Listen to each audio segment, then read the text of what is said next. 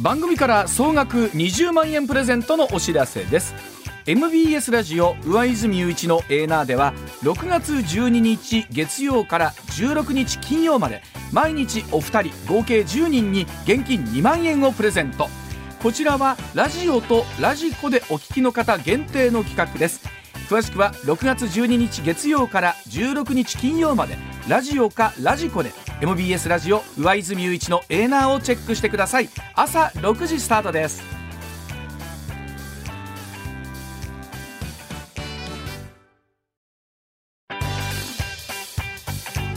上泉雄一のエーナー MBS ラジオがお送りしています。時刻6時16分回りました。このコーナーお送りしましょう。ツッコミニュースランキング。時事問題から芸能スポーツまで突っ込まずにはいられない注目ニュースを独自のランキングでご紹介。ランキングを紹介する前にまずはスポーツの話題から。はい。昨日行われた西武対阪神の試合は4対0で阪神が敗れ先月20日の広島戦から始まった大型連勝は9でストップ。はい。セ・リーグ首位を独走するチームを完璧に封じ込んだ西武に対してツイッターでははい西武が阪神の連勝を止めたってマジ？すごい。どうやったの？と他球団のファンは興味津々の様子でししたかし本当にこの5月という1ヶ月はタイガースファンの皆さんにはたまらない1ヶ月やったと思うんですよね、3連勝の後連敗挟んで7連勝1つ負けて9連勝ですよ、まああの岡田監督も余裕の一敗という。余裕皆さんこんなこんな日が来ると思ってましたが余裕の一敗。まあまあしゃあない。明日から仕切り直し。本当にもうそれで十分でございます。ありがとうございます。はい、続きまして日本相撲協会は昨日東京の両国国技館で大相撲名古屋場所の番付編成会議と臨時理事会を開きはい、モンゴル出身の関脇霧馬山霧馬山の大関昇進を満場一致で決定、はい、会見ではしこ名について師匠の道の子親方が現役時代に名乗った霧島へ改名することが明らかになりました。これは当時のあの霧島大関を知っている皆さんからすると嬉しいですよね、あ霧島の名前復活したんだっていうところであの記事にも出てましたけど親方もなんか自分の得よりやっぱり弟子があこういう形で大関昇進する時の方がまた喜びが全然違うって話があって、へまあ、指導者ならではの喜びなんだろうなと思いますがそうか番付に霧島が復活するのかというのは嬉しいですよね。はい。それではニュースランキングまずは第5位。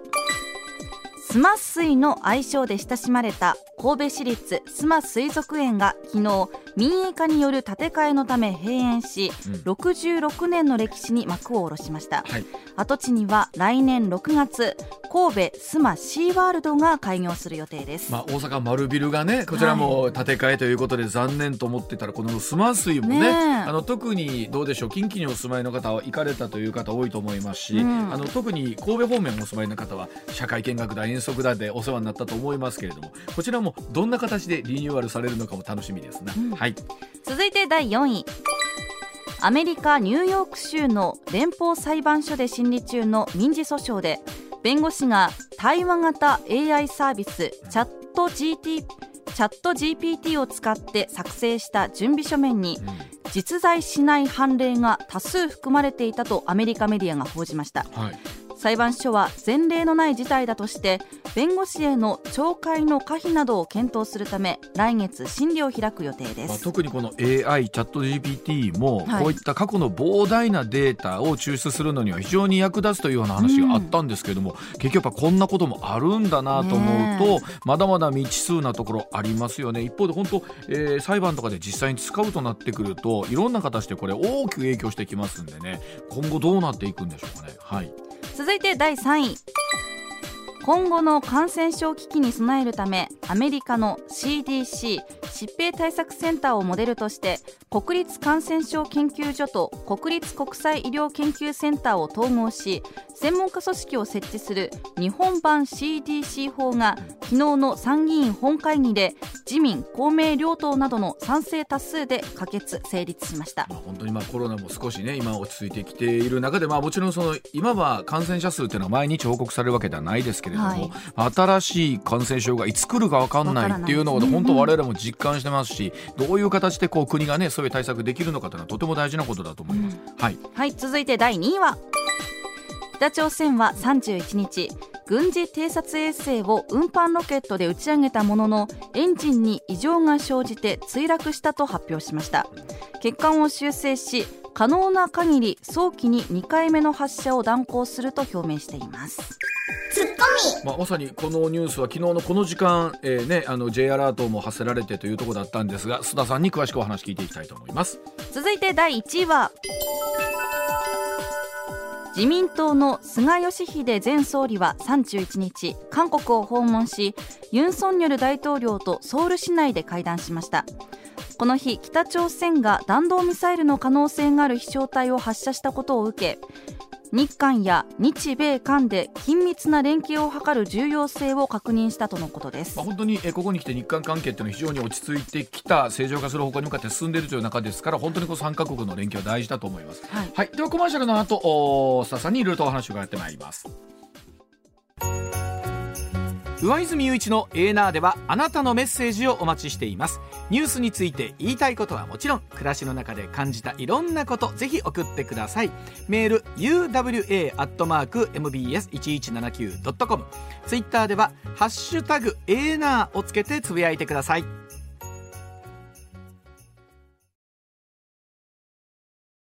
時刻6時23分回りました。ここからはスタ新一郎さんでございます。スタさんおはようございます。よはい、おはようございます。ろしくお願いしおます。願いします、はい、えーお願いします。須田監督今月のタイガースどうご覧になりましたですか？5月はいや、もう大成功というかですね、はい。もう、えー優勝が見えてきたし、ただ昨日負けましたけどね、はい。まあ、あの、中軸がですね、ちょっと一休みということもあって、はい。えー打つ人が打って、守る人が守って、投げる人が投げて、はい。で、えー特に私ね、あのやっぱり5月3日の、うん。えー木浪選手のですね、まあ、さようならって、ああそこら辺からですね、ぐーっと勢いが、え確かに。ーついてったんじゃないかなっていう感じがしますよあね。のなんかた須田さんねこのはい。一杯を余裕と思える日が来るなんて須田さんどうでしょう？長い歴史の中で。いかがですか？いや、いっぱいどころか、あと3杯ぐらいしてもですね、余裕です。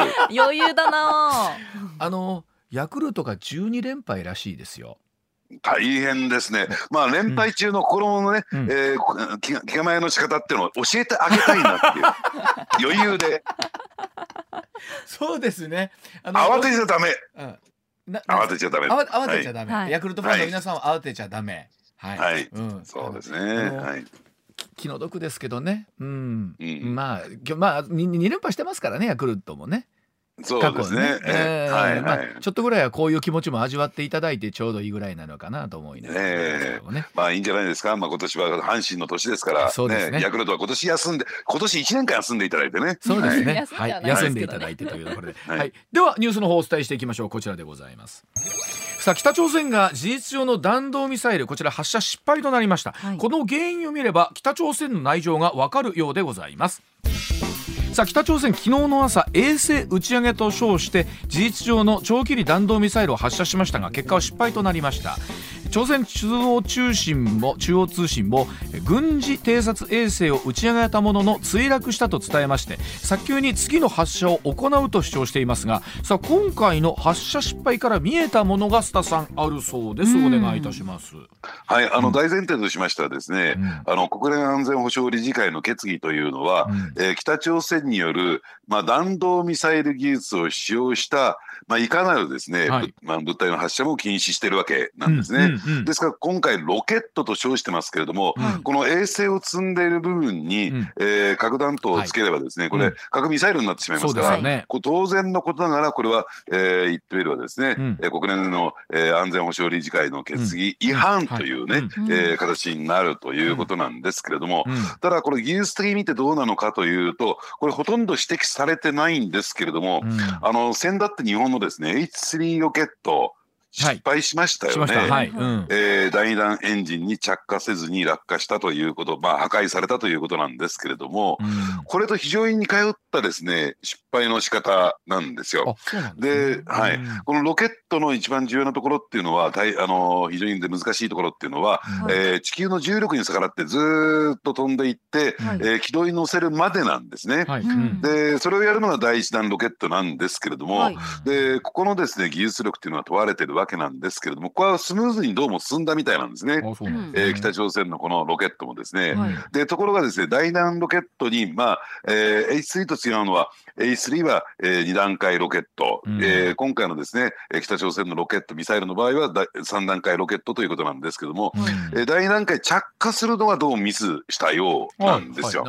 でですからそういった意味で言うと先般のですね A3 ロケットのえー失敗と非常に似通ったところがあるんですが、うん。この失敗というのは技術的にどうなんだろうかってなるとですねこれ技術的に何かこう未熟なところ達してないところがあって失敗したわけじゃなくて、はい。えーまあ、日本もそうだったようにですねチェックだとか検査これを十分にできなかったっていうところが一つあるのかなと。でその背景に何があるかっていうと A3 ロケットの場合は一旦改革付きの失敗しましたよね。はい。でこれについては文科省サイドは所管する省庁の文科省サイドはうん。飛ばしてないわけだから失敗じゃないってわけのわかんないこと言い出したうんうん。ありましたね。うん。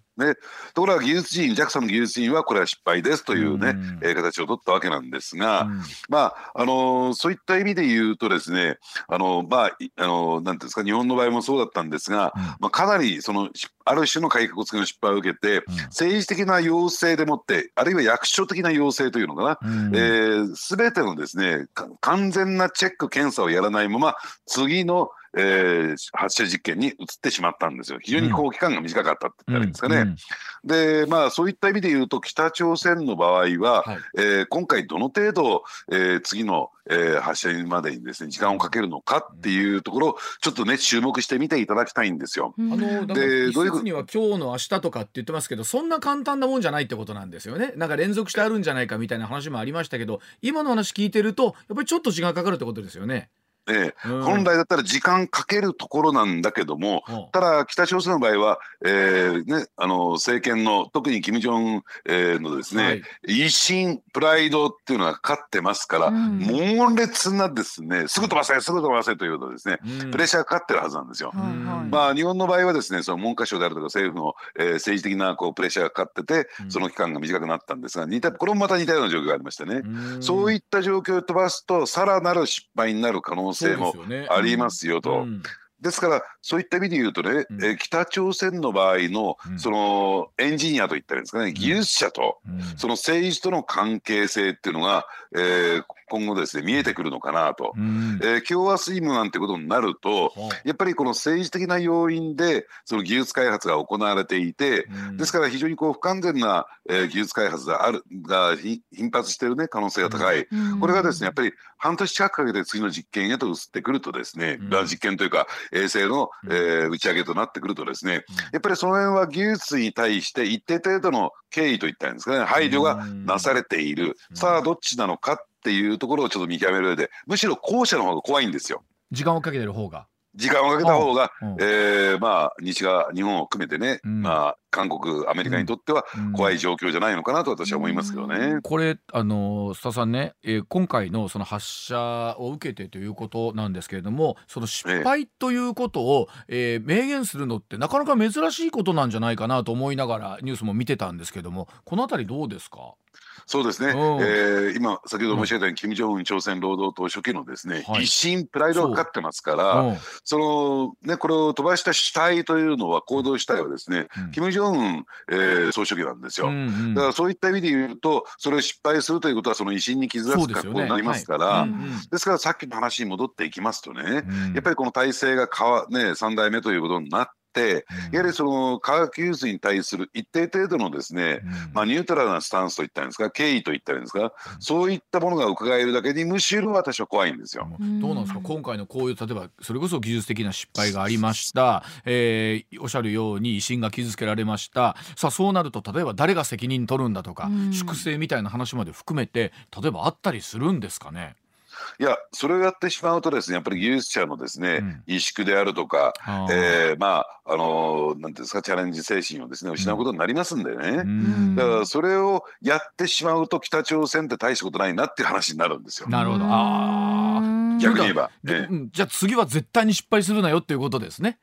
そうですね、うん。だから、えー時間をかけてやるべきことをやって失敗するなよと。ただね問題なのは、はい。これそんなに難しい技術じゃないんですよ。あそうなんですか、ええ。うん。あのーというのはですね今商業衛星の時代ねビジネスベースのですね、うん。えー民間ベースのですね、うん。えーこういう衛星の打ち上げというのは、非常にそのリーズナブルにですね例えば、えーそれを主導しているのがロシアなんだったんですねこのウクライナ侵攻までは。はい。はい。でロシアは実はですね旧ソ連時代のロケット使ってるんですよ。ううんんそれだけにですね非常にこうリーズナブルに衛星を打ち上げることが可能なんですね。うんで日本もですねこの H3 ロケットに至るまでの H2、H1 を含めましてね、うん。相当高度なそんな旧ソ連のロケットとは比べ物にならないぐらいに高度な技術力を持ってるんだけれども、はいうん。ただその一方で非常に高価なんですよ。高いはいんですよ。はいはいはいそうでしょうね、うん。でこれをなんとか商業ベースにするために H3 ロケットというですね、うん。ロケットが開発されたんだけれども、はい。ただ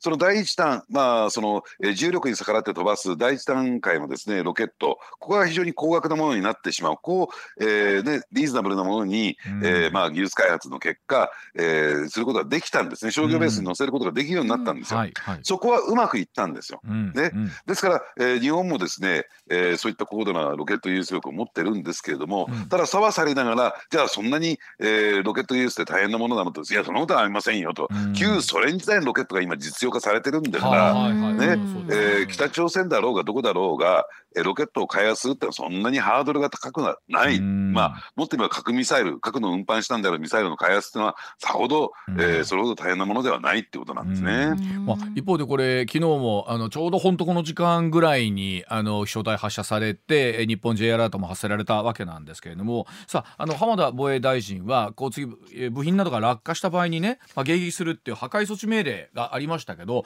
これ実際に実行された場合とかっていうのはさどんなシミュレートがされてるのかあるいはもっと言うと韓国アメリカの動きみたいなこれどうなっていきそうなんですかね？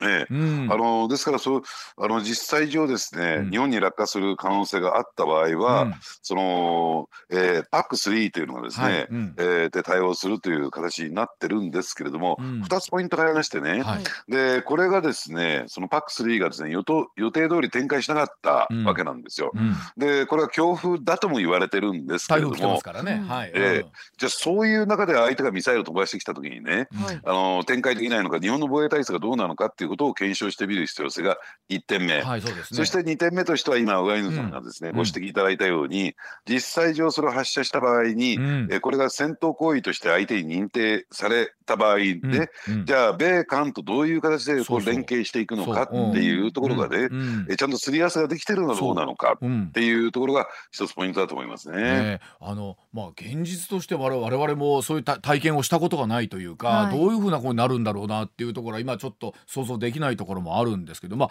実際にさらにあの迎撃できるものなのかっていうことも含めてですけれども。ねうんだから技術的な問題ともちろんね飛んできた場合には専守防衛のもう完全な範囲内ですから。うんでそこはまあクリアできるんでしょうけれどもじゃあ第2回目第 3, 第3発目は飛んできた時にうん。で今問題になっている敵基地攻撃能力っていうところをねうん。現状でまだ整備されてませんけどもうん。それを得た時にですねうん。じゃあそれをですね、あのー発動することができるのかどうなのかうん。じゃあ現行憲法との兼ね合いそうですよね。あるいはうん。その憲法に基づいたうん。法律、ねえー法整備の問題が私法整備が進むまだきちんとす完完了はしてないんだろうなと思うんですよ、うんそういった点では。うんですからやはりその、えー憲法との兼ね合いっていうところをね、うんえーどういう形で持っていくのかっていうところが非常に大きく問われてるんじゃないのかなと思いますね。とはいえあ現実としてそのおっしゃるように、まあ、第2弾第3弾がその、えーどのレベルで近々あるのかですけれどもこれ本当現実突きつけられてますもんね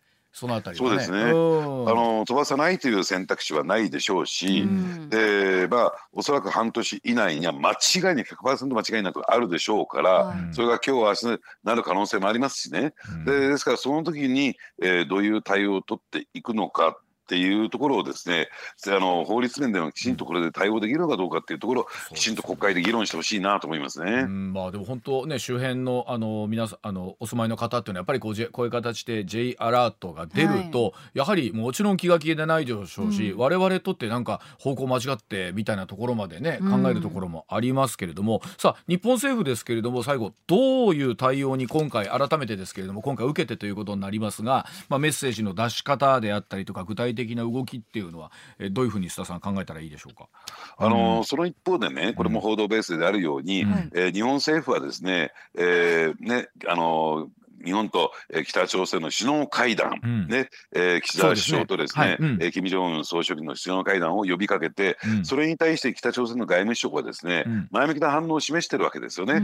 ですから、えー、そういったその軍事行動が起こった時の備えを十二分にやっておく、そして憲法を含めたね、えー、法制度の体制をですねもう一回、えー、整備でし直す。っていうことを進めながらやっぱりその外交努力っていうのも私はしていくべきではないかなと思いますね。まあ、本当いざこういう形で J アラートが出ますと本当にいろんな機能がやっぱり日本国内止まりますんでね、うん、我々の生活にも少なからずこれ影響がありますし。さああの須田さんおっしゃるようにその北朝鮮とのあの対話みたいなものがどこまで進んでいくのかっていうのは今回改めて感じたところだと思います。はい、では続いていきましょう。時刻6時37分です。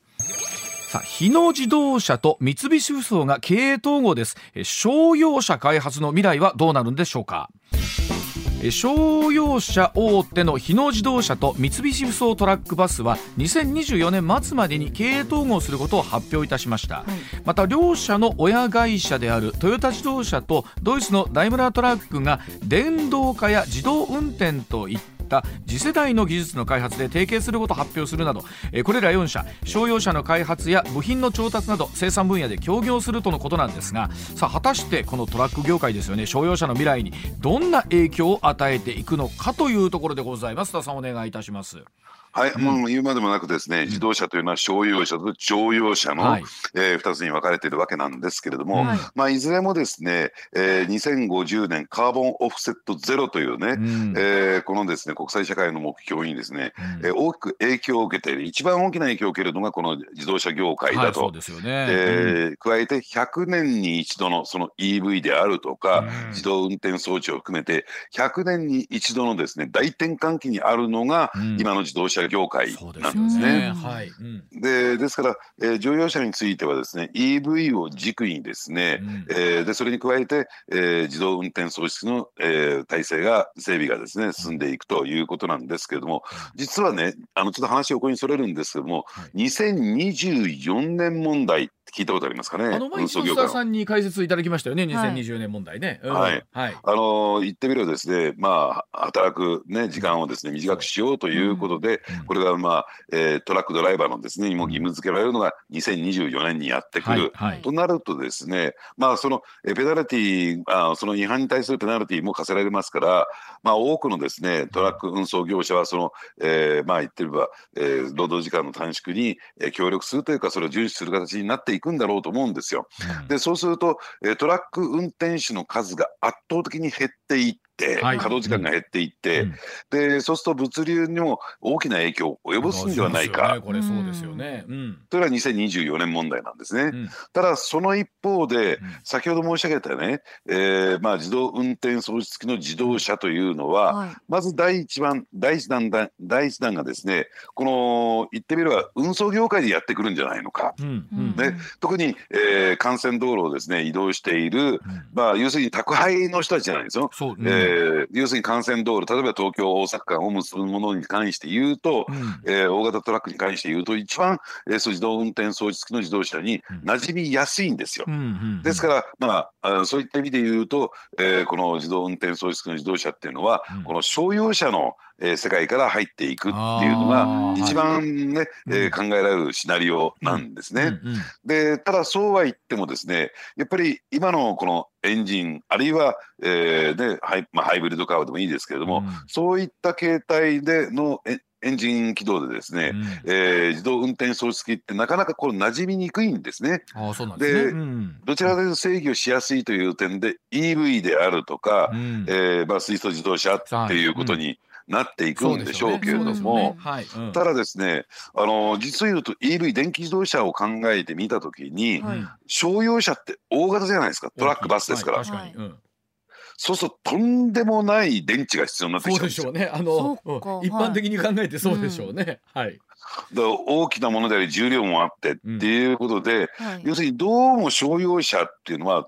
あの電池技術のね飛躍的な進歩発展があれば別でしょうけども、は要するに商用車に対して EV ってどうなのって今うんクエスチョンマークがついてるところなんですよ。確かになんかあんまりピンとこないですね、うん。我々の乗用車レベルは EV まあ実際走ってますし意味わかるんですけどあれがええ。電池で動くって考えたらそれバッテリー普通にえらい量いるのだろうなっていうのはそう容易に想像つきますもんね。うん。うん。ええ。うん。あのですからよく、えー実験者でバスでねあそうそう。えーやってますよ。あのうん。電気自動車走ってますけどあれ水素なんですよ。あそうか。水素なんですねあれ。うん。あの飛ばすなんかも走ってますけどね。うん。はいええでそうするとやっぱりこう水素ってのは馴染み深いんじゃないのかっていうふうにえ言われているわけで、うん。そのあたりをねその技術のその確一性といったらいいんですかね、うん。じゃあ EV にするのか水素にするのかっていうですね、うん。えーところの選択がまだついていないというですね、状況になってるんですね。そうでしょうね。うん。ええ。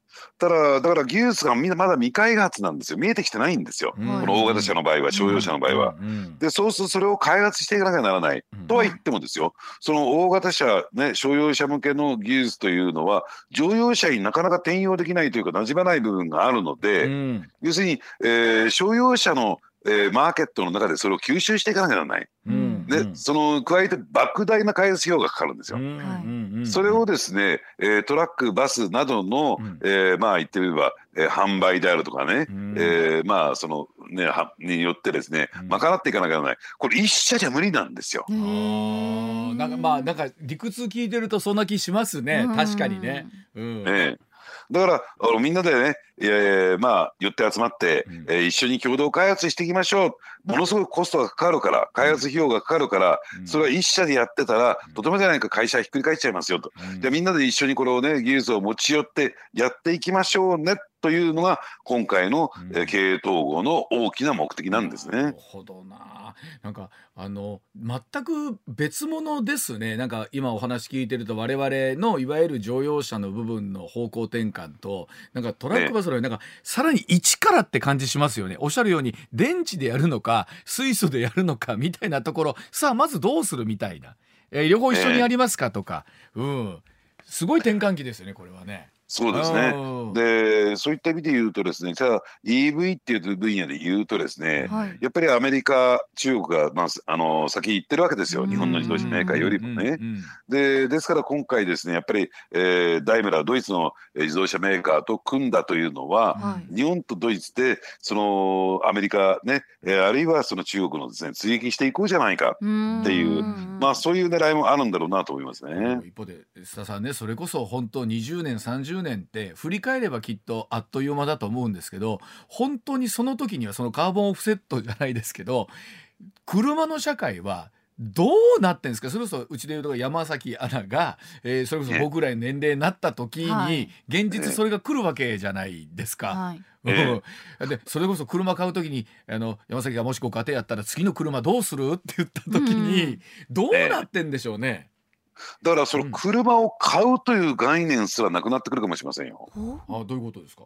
あのカーシェアリングなんかも含めましてね、はい要するに、えー駐車場をも、ね、借りてうんで車を買うっていうのはお金もこそ、ね、かかりますし、はい。で手続きも大変ですから、うん。から必要だといった時にスマートフォン的なもっと進歩してるでしょうから、はい。えーそれで,、えーであのーなんていうんですか車を確保して、うん。で目的の場所にその車が自動ですってやってくる。うん。でそれに乗ってうん。例えば、えー MBS からですね新大阪に向かっていくとかね、ねでどっか出張から帰ってきて新大阪の駅に、うん。えー新幹線が到着する時間帯を見計らって、あの新大阪駅の1階のところでね、うんえー山崎アナを待っている、うん。まあ、えーそういうような時代が私はやってくる。そうするとそれが自分の自動車なのか、うん。あで、えー第三者の自動車なのかってわけわかんないじゃないですか。いや。もうなんか未来やな。うん。し今タクシーの運転されてる方ドキドキしながらこの話聞いてるん でですよね、まあ、そういった概念も変わってくるでしょうしただ一方で都会ではねある程度想像できるとしてさあ今度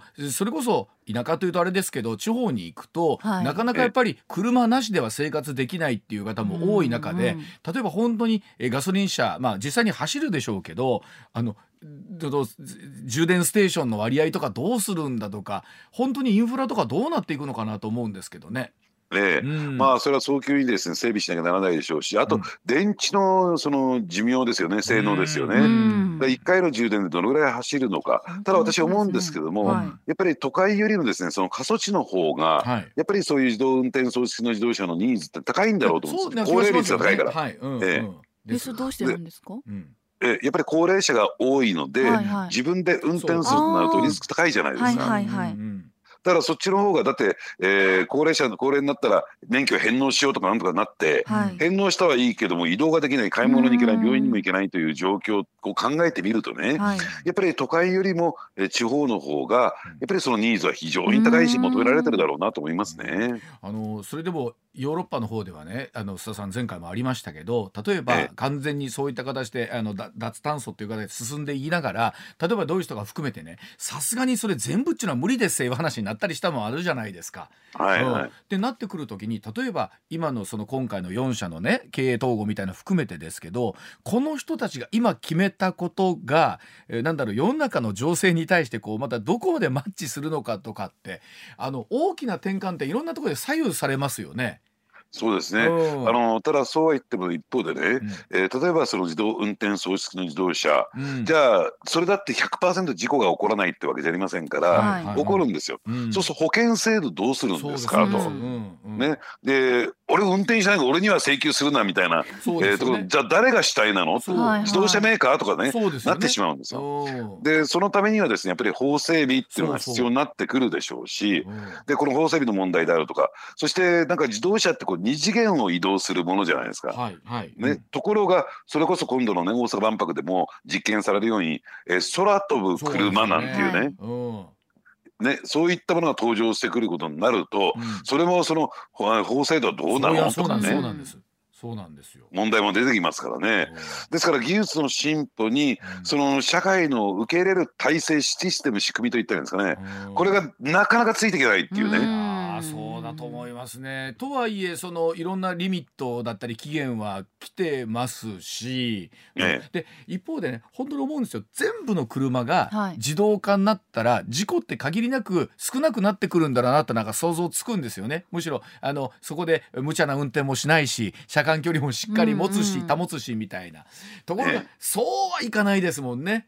一足飛びにね、ね、一足飛びにそうはいかないですし。いや私のようにねなんかやっぱり、やっぱりスピード出したいなとかね前の車追い抜きたいなとかえー、そういうこの人間の気持ちってのはどこにこれ持っていけばいいばいいのかみたいなね。我々生活レベルでは確かに乗用車の未来どうなるんだってありますけど考えてみると世の中ってトラック、バス含めたその商用車って非常に多く走っていて、当然それ生産してる会社があって。さあそれでいうとこの4社の統合の中でどこがリードしていくとかあるいはそのうまみがあるとかっていうのは須田さんどういうふうに見ればいいですか？えー、そういった意味で言うとですね、そんなに大きなマーケットじゃないんですよ、トラックバスって。そうなんですね、うん、だから、えーね、そのとはいえなくちゃならないものでしょうし、うんうん、でそういった意味で言うとね私ね、うん、あのトヨタに対するある種の批判といったらいいんですかね、あ。のトヨタ全方位技術開発やってたじゃないですか。まあそうですね、ね、ほとんどの会社が EV っていうね、はい、ところをやってたの。水素もやってたしと、うんうん、えー、あるいはハイブリッド派にもこだわっていたしと。で、ねうんうん、ところがそのトヨタの狙いというのがそういう水素自動車の開発っていうのが、この分野で生かされるんじゃないかとも言われてるんですよ。商用車のね、はい、ですからそういった意味で言うと水素自動車の技術っていうとトヨタがですね、うん、やっぱり自動車メーカーの中で一頭ず抜けてるんですよ、はい、頭一つリードしてるんですね、うんうん、でそういった意味で言うとようやくそのトヨタのですね、うん、これまでやってきたことが大きく花開くんではないかなっていう感じもしなくもないですね、まあ確かに僕もあの取材で乗りましたけど水素自動車って本当静かですし、運転も楽ですし、ね、まだまだそのコスト的にね随分とかかるみたいですけど本当とはいえあの水素ステーションってちゃんと分かった上で走っとかないと いつ切れるかどうかみたいなところもありますし、本当そのあたりのインフラもですしね本当整備しなきゃなんないものが、特にこれだけの基幹産業になってくると大きいですよね。本当ね。ね。で、そもそもその水素をどこからで、ね、調達するのかっていうことで、当初はねこれロシアをイメージしたんですよ。はい。うん、ところがウクライナ侵攻によって、うん、えー、ロシアからの調達が相当難しくなってきたということで、うん、えー、これオーストラリアから、うんオーストラリアの方ね、はい、えー、これをね、えー、石炭を原材料として水素を抽出するという技術が確立して、うん、もうその、えー、オーストラリアからのですね、うん、水素の輸入が第一弾が始まってるんですよ。はい、うんでそういった意味で言うとですね、まあ、あの水素の調達先、まあ、これおそらくウィンウィンのオーストラリアにとっても日本にとってもウィンウィンの関係になるでしょうから、うん、そういった水素の調達にも目処がついてきたっていうのも、うん、えー、一つその水素自動車の背中を大きく押していくことになるんじゃないかなと私は思いますね。うん、まあ、世の中は間違いなくあのクリーンになっていくでしょうしね水素エネルギーのねであの、はい、二酸化炭素排出しなければということなんですがそのコストたるやも本当おっしゃるように調達先含めですしさそうなってくるとエネルギー価格全体はどんなふうに変わっていくのかとかまあ本当10年先の未来が須田さん分かんないというか複雑になってきましたですね いろいろとね。いや我々年寄りはもう考えなくていいです。山崎アナに考えてもらえばいいです。そうですね。いやだから次世代考えなきゃなんない人はやっぱりすごい責任あるなということを感じるところですが、はい、さあではお知らせ挟んで自民党と公明党はどうなっていくのかお聞きしていきたいと思います。上泉雄一のエーナー MBS ラジオがお送りしています。さあ時刻6時58分になりました。続いてこちらです。さあ自民党と公明党の亀裂状態はいつまで続くんでしょうか、うん、自民党の菅義偉前総理昨日公明党が東京での自民党との選挙協力解消を表明したことの問題について、はい、自公連立政治の安定につながり政策の推進力になっている、はい、東京以外に広がることがあってはならないと述べましたがさあこの自民党と公明党の亀裂状態はどうなっていくのか須田さんお願いいたします。はい、あのやっぱりこれ注目ですよね。よね。あの自公連立政権このまま続いていくのかどうなのかっていうところだったんですけれども、はい、ただこれやっぱり、えー、公明党の事情を考えてみるとね、まあ公明党の要求っていうのも当然だったんではないかなと私は思うんですよ。はい。うん、で、まあ公明党というとですね、うん、やっぱりどれだけ集票能力があるのかっていうところを、やっぱりこの、えー、比例区で見ることができると思うんですが、大体ですねかつては800万票台を集めることしたよね。うん、えー、ところがこの直近になってくるとですねそれが200万票余り減ってきてですねやっぱり600万票台になってきてる、ねはい、なってるわけなんですね。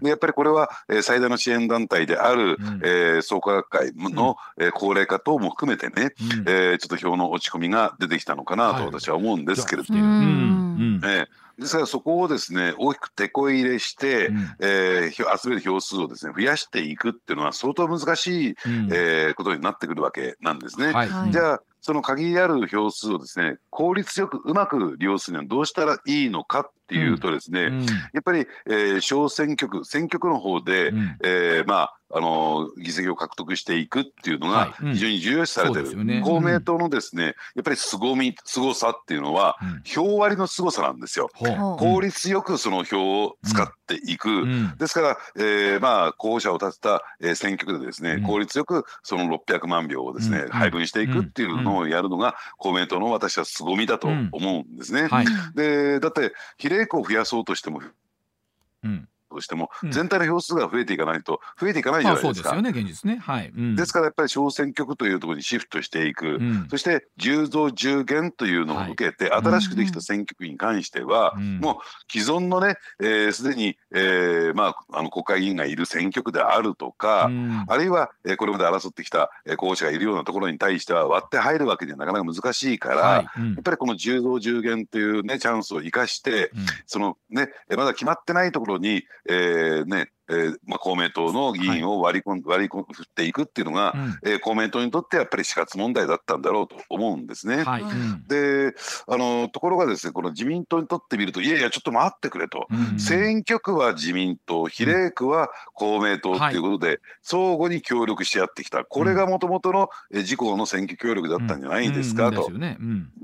支援してもらう自民党の候補者を支援してもらうところについては、えー、選挙区は自民党の候補者に入れてもらって比例区は公明党にっていうところで、うんうん。うまく回ってた、うん。ただ公明党曰くですねそれね自民党はそう本当にそれやってくれたんですそか？とうですよね。はい、うん、というね本当に自民党の、えーしな投票者自民党に投票する人たちは比例に公明党あるいは公明党の候補者の名前変えてくれたのかどうかっていうところで、うん。非常にかつてから強い不満があったんですよ。うんちょっと信信頼できないと。うん。だからだからこその選挙区への出馬ということになったんですけれども、はい。ただそうは言っても自民党もですね10増10減って別に選挙区があるいはこう、ね、当選者が増えたわけじゃない。はい、ね。うん。えーえー増えたところに関しては減ったところの代替みたいなところがあるんだからね。そんな勝手に言われてもねみたいなところあでーそうですよね、うん。大揉めたのがまあ東京なわけなんですうね。んこっちにはこっちの需要があるっていうのが自民党サイド。うんですから、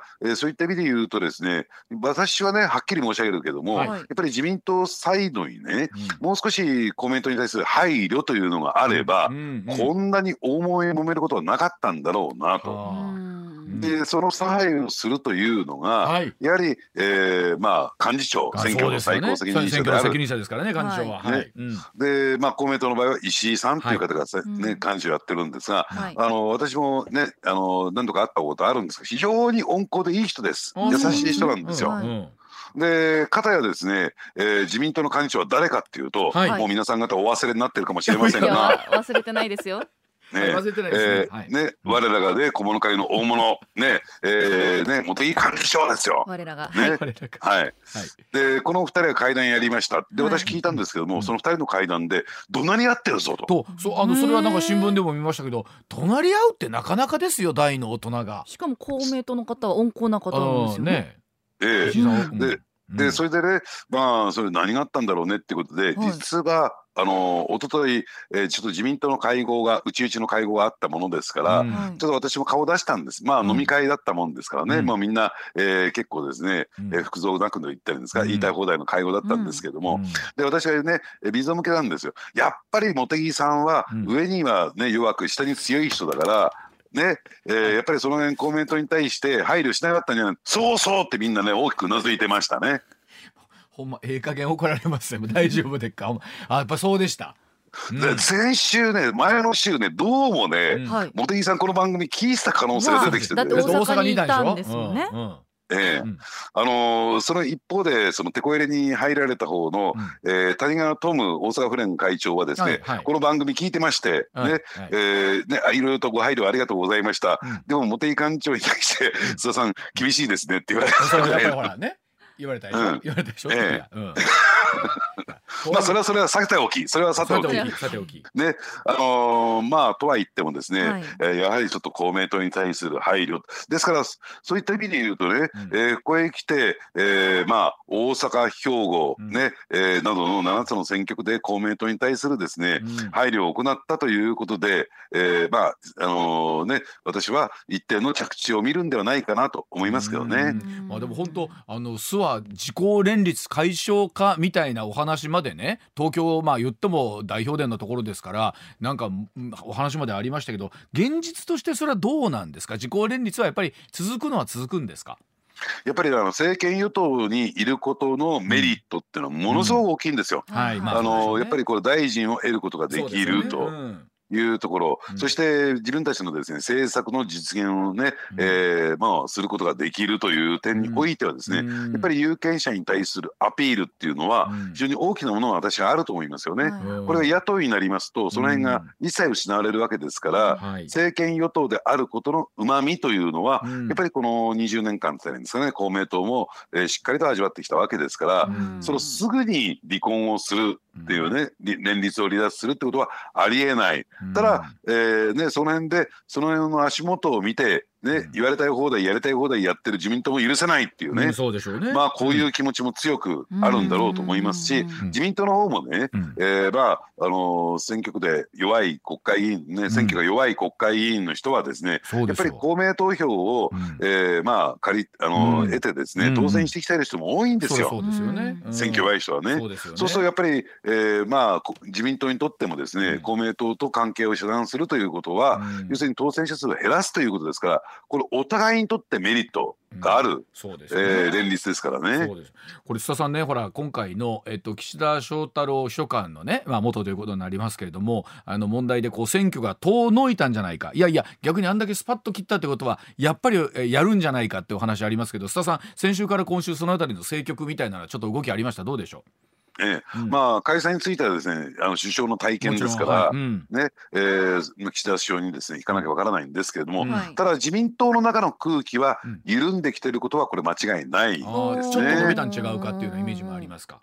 ええうん。そうですね。うん。あのそれそれこそおとおとといはですね、うん。はい。まあ、私がねあの顔を出した会合以外にも、うん。えー自民党の国対で慰労会かなんかが開かれてましたしね、はいうんはいええあのそういった意味で言うとですね、うんうんあまり緊張感はないのかなと。はあ少なくともこの、えー通常国会の会期中に、うんえー解散というようなムードは、うん少なくとも自民党の中には漂ってないな。ちょっと消えましたか。はあ、ええなるほど。